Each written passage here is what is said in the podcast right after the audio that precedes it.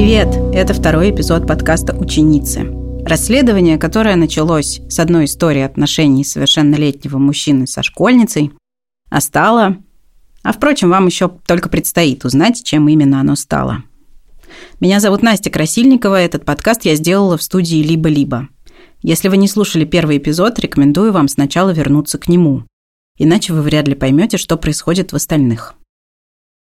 Прошлом выпуске я рассказала историю отношений Аши Комаровской с мужчиной, которого мы пока называем Саймоном.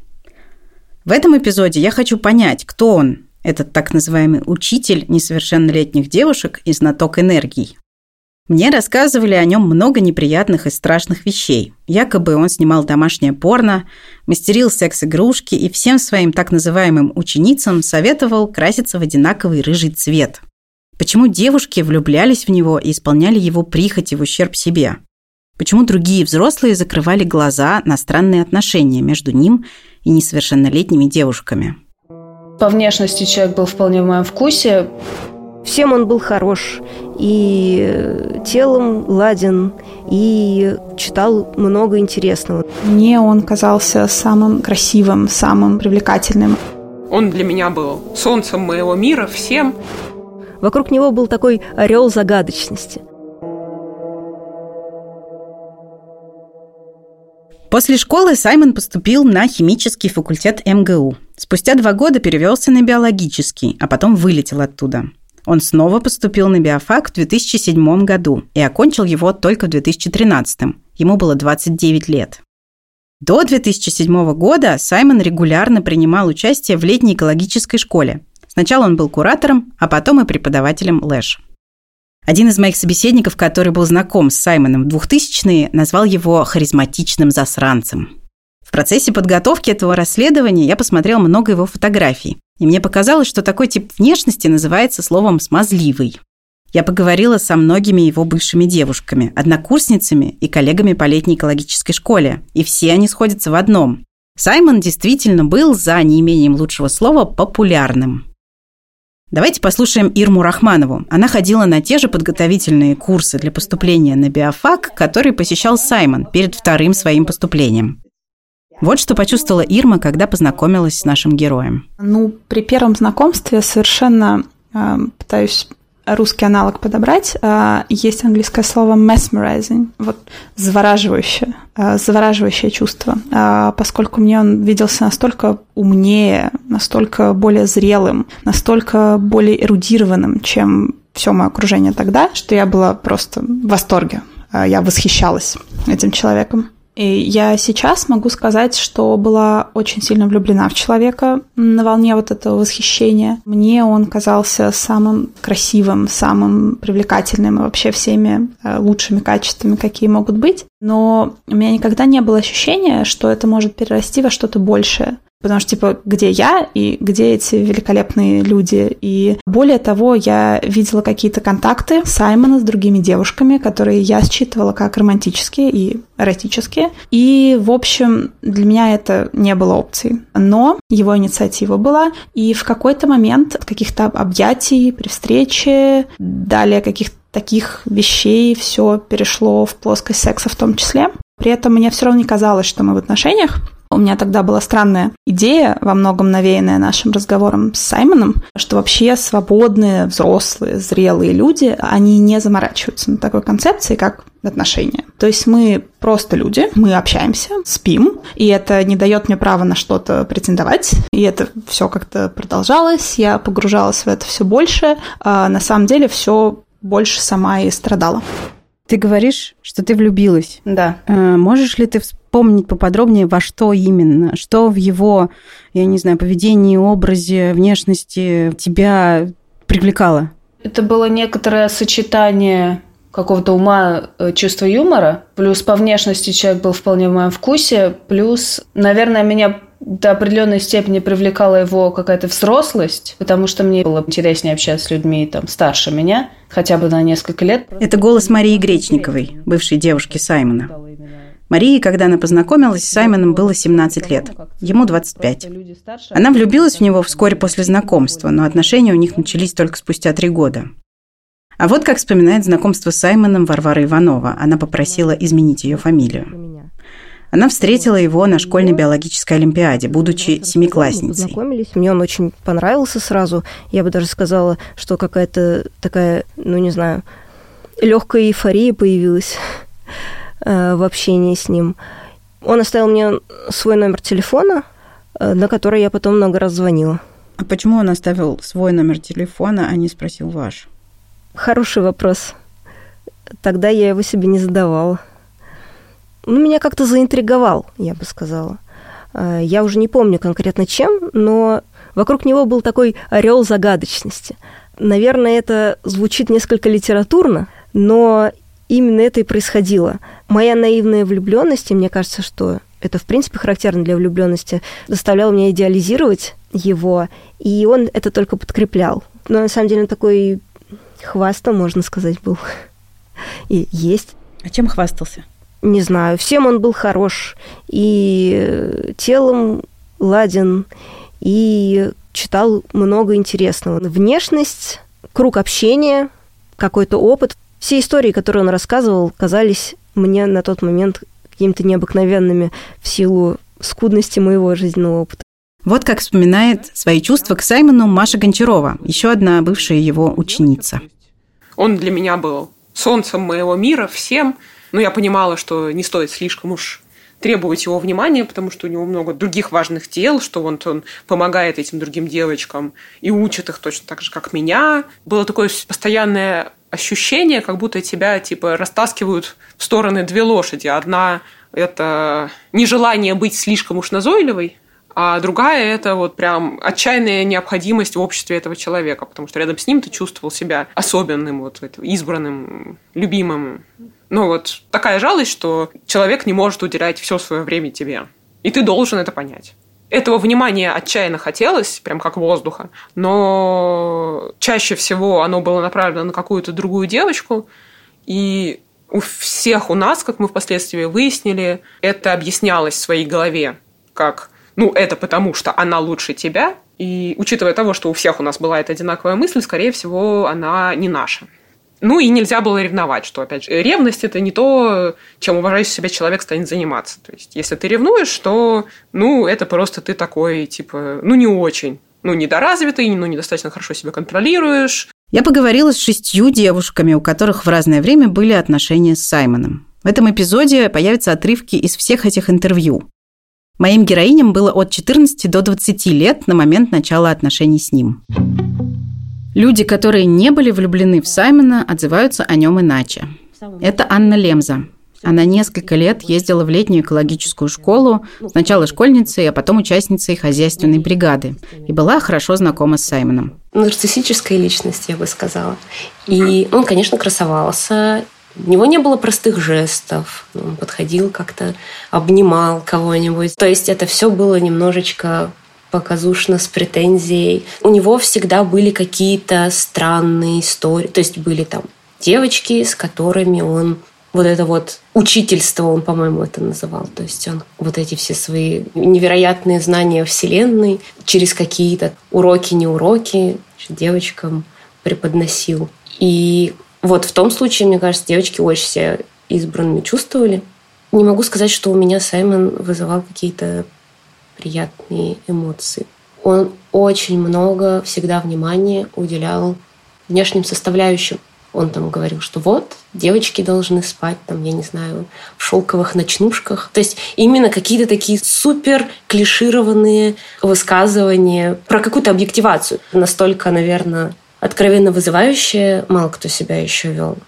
Про вызывающее поведение Саймона рассказывала девушка, которая попросила не называть ее настоящего имени. Она была школьницей Лэш в те годы, когда он там преподавал. Еще был Саймон, который был человеком, про которого ходили хахоньки, и было определенное количество девушек, которые жили там с ним в палатке, все время с ним ходили, обнимались. И он преподавал в нашем классе в седьмом точно нам было, наверное, 13 или 14 лет, он преподавал органическую химию. А сейчас вы услышите голос Анны Алексеевой. Она тоже долго ездила в летнюю экологическую школу и была там куратором, как и Саймон. Куратор – это что-то вроде вожатого, человека, который отвечает за безопасность детей. Он произвел на меня впечатление скользкого типа, потому что он такая принцесска, которая хлопает глазками, при этом выглядит это скорее инфантильно, но на это видно, что многие покупаются. Но я на такой типаж вообще не покупаюсь, потому что меня, если честно, такое поведение подбешивает. Когда человек стремительно пытается доказать другим и, может быть, себе, что он что-то значит, что его мнение супер важно и что он умный, и все вот эти мур-мур и почесывания за ушком от уже довольно взрослого чувака ну, то есть вот этот паттерн поведения за все время, что мы как-то параллельно находились в Лэше, этот паттерн поведения не менялся. Вот. А я как-то ожидала от того, что, ну, люди, они как-то меняются с возрастом, у них эволюционирует поведение. А тут этого не произошло. Ну, в общем, он как был скольким типом, для меня так и остался. А что такое мур-мур почувствование за ушком, можешь сказать? Ну, это какая-то такая лэшевская фишечка, что многие лэшевцы почесывают друг друга за ушком и мурчат. Ты можешь там одноклассника почесать за ушком, вот препод тебя может почесать за ушком, ты препода можешь почесать за ушком. И все, значит, чешутся за ушком и мурчат. Мне казалось, что иногда странно ведет себя ну, про Саймона и саймоновских девочек я слышала, но прям вот ничего такого супер не видела, кроме Винни. Вот эта с Винни ситуация, она правда была стрёмная, но ее стрёмность я понимаю только сейчас. Что за ситуация была, можешь описать? Ну, когда они там спали в одной палатке и больше никого не было, когда ее сестра оттаскивала от Саймона и были скандалы по поводу того, что какого черта школьница и куратор спят в одной палатке без еще кого-то. Что это за хрень вообще? Постойте, постойте. Взрослый мужчина, преподаватель и куратор, Саймону в этот момент уже 22 года, спит в одной палатке со школьницей, у всех на глазах, во время образовательной поездки. Мне пришлось поговорить со многими людьми, чтобы удостовериться, что такое вообще было возможно – вот снова Анна Лемза. Она рассказывает про ту же самую девушку, у которой было прозвище Винни. Она была ну, довольно мелкая, когда они начали общаться. Туда ездила ее старшая сестра. Так она ездила туда сразу хозбригадой, потому что она взрослая девочка.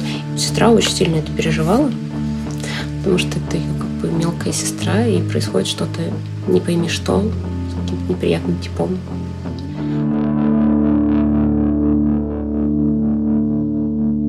Мне удалось найти контакты старшей сестры Винни. Я позвонила ей, чтобы узнать ее версию этой истории.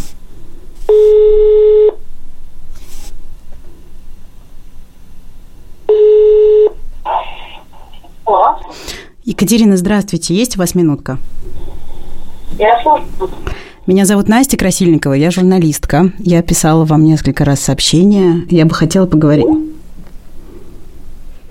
У Светланы Кузнецовой, еще одной бывшей школьницы и куратора летней экологической школы, которая наблюдала, как вел себя Саймон, я спросила, как ему удавалось очаровывать школьниц. Потому что он начинал это делать с самого раннего возраста, их там с седьмого класса. И потому что он же не всех одновременно окучивал. Он выбирал, а все остальные ходили и завидовали. Еще он же был их куратором. И вот целый класс там что-то делает, а одна девочка постоянно с куратором и, ну, многие, наверное, могли тоже пытаться добиться как-то его расположения, пытаться понять, как это можно сделать. А тем девочкам, которых он брал как бы в зону своего влияния, он просто, ну, я не знаю, промывал им мозги.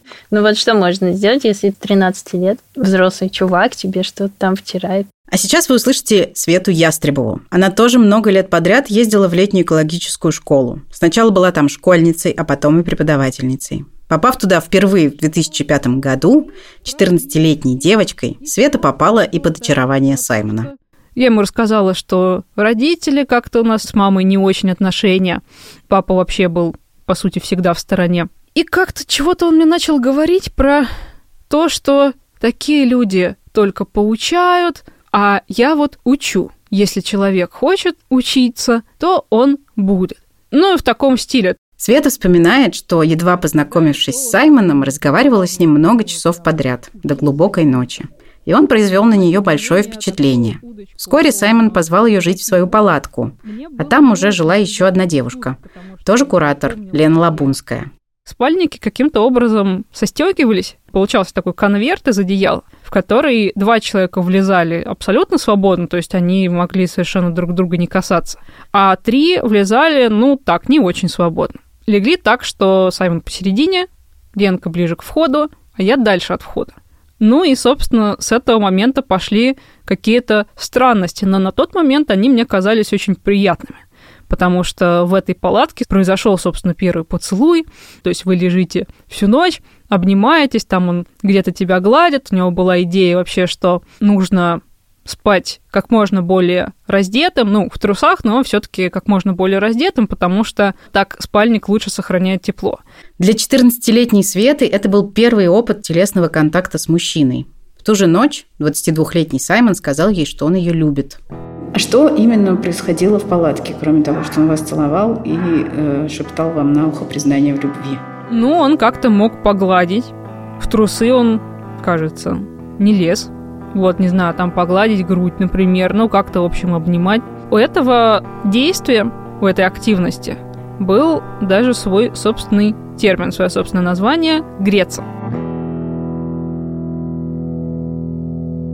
Пока я говорила с героинями этого подкаста, я никак не могла поверить. Неужели в летней экологической школе никого не смущало, что 14-летние школьницы спят в палатке со взрослым мужиком? Оставим пока мое недоумение в стороне и вернемся к нашему герою. Несмотря на очарование, которым Саймон сражал на повал многих школьниц, каждый из тех, кто отважился мне рассказать об отношениях с ним, говорила о том, что эти отношения плохо для нее кончились. А еще в этих рассказах много криповых деталей, напоминающих историю Аши, которую вы слышали в первом эпизоде. Давайте вернемся к монологу Ирмы Рахмановой. Саймон при мне занимался сексом с другими девушками. Самый для меня болезненный был эпизод. Это Саймон через меня познакомился с моей подругой. И ее он тоже совершенно очаровал, у него была такая особенность. И в какой-то момент он нас обеих пригласил на дачу. И очень много флирта было в том, что происходило со мной и с ней. И в конце концов пора было ложиться спать, и мы спали на одной кровати. И мы тогда уже много раз с Саймоном занимались любовью. И я лежала у стены, он лежал посередине, и моя подруга лежала с краю. И я слышала, как он начинает к ней приставать, и как они занимаются сексом, и рыдала тихо, чтобы желательно там они не услышали. Еще были ужасные, я не знаю, как выглядели эти штуки, какие-то ужасные вибрирующие устройства, которые, как я поняла, он собирал сам, и которые в какой-то момент э, секса просто вставлял мне в влагалище. И они мало того, что они вибрировали, они бились током, потому что они кустарного производства. Это было просто очень неприятно и некомфортно. Еще мне очень не нравилось фотографироваться обнаженной. Мне очень не нравилось вне секса быть обнаженной. Но Саймон тоже периодически просил и убеждал меня это делать. О сексе втроем, где третий – это молча наблюдающая за процессом девушка, рассказывала и Варвара Иванова. Третьей в этой кровати была Аша, знакомая вам по первому эпизоду. Мы оказались втроем в одной квартире, и я ночевала с ними – в одной постели. Саймон начал ко мне приставать. Я сначала немножечко пыталась ему отказать, но он был настойчив. У нас не было секса, но это было каким-то петингом. Для меня это был первый опыт. Я его очень ждала. И... В общем, это была э, действительно сложная смесь из чувств, из э, желания, которое было очень сильным, но неуместным, из э, стыда, из непонимания вообще того, что происходит, в том смысле, что невозможности дать этому название и оценку. Не знаю, видимо, Аша не спала, потому что утром они ругались. Я чувствовала себя ужасно виноватой перед ней. Мария Гречникова рассказала, что связь с Саймоном ее травмировала. У меня были вот именно эти периоды. То есть сначала вроде бы как бы у нас все хорошо с Саймоном, он вроде как проявляет мне какие-то знаки внимания. Э, только я начинаю как-то чувствовать, что вот вроде как все начинает получаться, я получаю какой-то вот холодный душ, порцию игнора. И я такая, так, ладно, видимо, ничего нет, мне опять показалось. У меня постоянно была мысль, что я просто делала недостаточно, естественно. Нужно стараться больше, нужно не знаю, выглядеть лучше, нужно быть умнее, нужно привлекать других людей, чтобы вот он понял, какая я прекрасная. Про внешний вид он мне как-то сказал фразу, что э, я не в его вкусе, и что ему нравятся худые девочки. Вот с этим я не справилась до сих пор. Я нормально, у меня женственная фигура. У меня и до этого были какие-то немножко иногда болезненные отношения с там, едой и с, ну, собственно, с пищевым поведением. Вот после этого все стало совсем плохо. Ну вот сейчас более-менее, наверное, выровнялось, но сейчас-то сколько лет прошло там? 10, 12, не знаю. И то не до конца. Мария знала, что ее отношения с Саймоном не эксклюзивные. Рядом с объектом ее привязанности часто появлялась другая девушка. Та самая, с которой Саймон спал в палатке в летней экологической школе и у которой было прозвище Винни. Вот как Мария вспоминает первую в своей жизни паническую атаку. У меня были панические атаки соматические. А, началось это все у Саймона. Мы были вместе втроем в одной квартире с той самой девушкой. И просто ночью мне стало очень плохо. Меня очень сильно тошнило. По сути, всю ночь я провела в туалете, просто потому что меня постоянно рвало, я, я ничего не могла сделать. Я была уверена, что я просто схватил какой-то кишечный грипп, как он называется, ротавирус. Мне было очень плохо. А, второй случай, собственно, вот этой тошноты непонятной случился тоже вот в ее присутствии. Я тоже помню, что я всю ночь не спала, я ходила, меня тошнило. Но мне кажется, что вот после этого я по крайней мере, как-то связала, что мне становится плохо в ее присутствии, вот, вот с этим своим самочувствием. Я, естественно, не знала тогда ни, ни про какие там панические атаки, психосоматику и все такое. Я не понимала характера всех этих вот наших треугольных, а может и не треугольных отношений, ну, просто потому что он мне никакими подробностями своей личной жизни помимо меня не делился, а я, наверное, не особо спрашивала.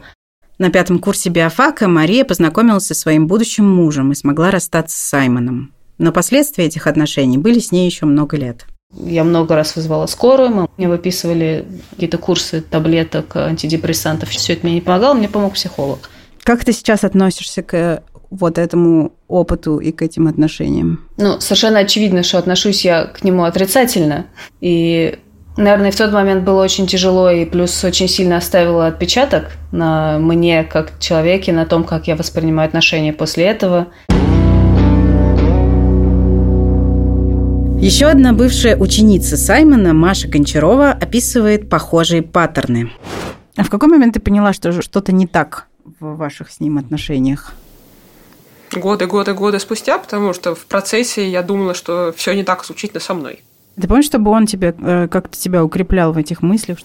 У всех плюс-минус девочек, с которыми я общалась, всплывали такие ярлыки по отношению к себе, как истеричка, как недотрахит, что значит человеку просто секса не хватает. Э, также он называл своих девочек дупло, ну, не в сексуальном контексте, а в смысле, что деревях тупая. Чудище у него считалось почти ласковым наименованием. Ну, то есть, как сейчас понимаю, там было достаточно много унизительной лексики. У вас был какой-то телесный контакт? Ну, я помню, что это все обострилось где-то в канун 2008 Нового года, ну, то есть я точно помню, что у нас было довольно много там петинга и поцелуев. Был один эпизод фингеринга и один кунилингус. То есть мне повезло не иметь с ним длительных прям вот сексуальных отношений. То есть, например, кунилингус мы целовались, потом он полез ко мне в трусы, и я вообще не, как бы не особо поняла, что произошло, мне не особо понравилось. Я точно помню, что я потом, когда он от меня отцепился, что я вот свернулась в позу зародуши и какое-то время так провела в совершеннейшей прострации. Потом начала одеваться, а он меня фотографировал. А сколько тебе лет было в этот момент? Мне в этот момент было 16-17. То есть до моих 16 ничего больше, чем там обнимашек, он себе не позволял. Думаешь, он сознательно это делал? Я не исключаю.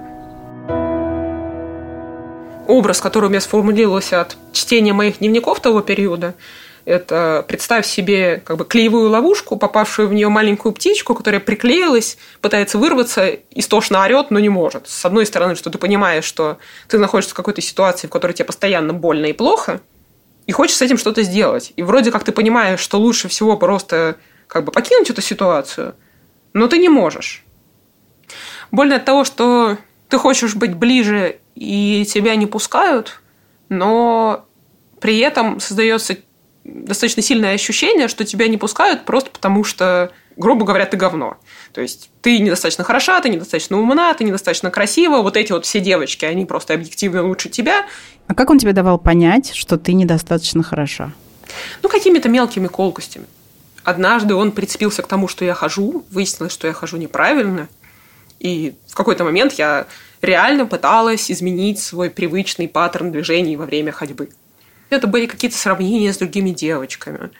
Может быть, ты видел, как он восхищается какой-то другой девочкой и решал, что для того, чтобы тоже получить какое-то одобрение, тебе нужно что-то делать так же или выглядеть так же.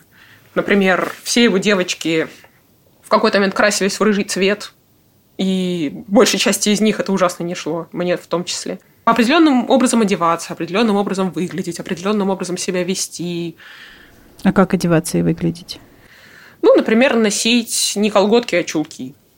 Вообще, э, результатом этих э, отношений для меня стали большие проблемы с привязанностью, близостью, доверием партнеру и так далее. То есть мне казалось, что привязаться к человеку это вот значит, собственно, впасть в зависимость от него, и это вообще типа это как раком заболеть. Хуже мало что может быть.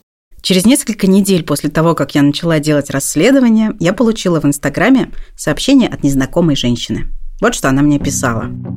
Настя, здравствуйте. Сегодня мне стало известно о том, что вы вместе с группой барышень записываете подкаст о том, что у них были абьюзивные отношения с моим мужем.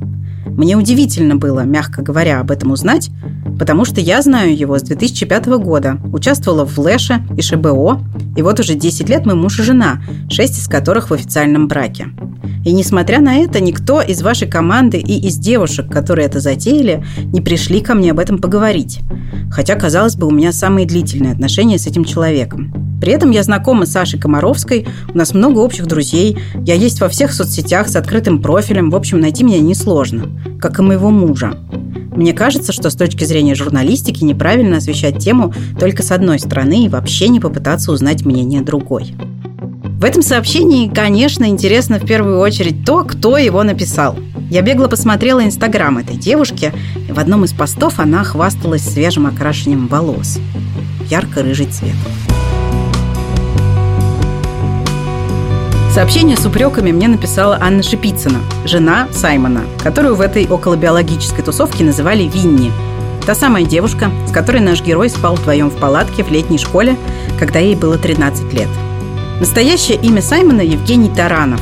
Он программист. Ему 39 лет. Он живет в Европе с женой и дочерью. Это был второй эпизод спин «Ученицы» от дочери разбойника, сделанный в студии «Либо-либо». Напоминаю, что мы сделали сайт, на котором есть дополнительные материалы по теме, ссылка на него в описании этого выпуска. Скорее включайте третий эпизод, там все станет еще хуже.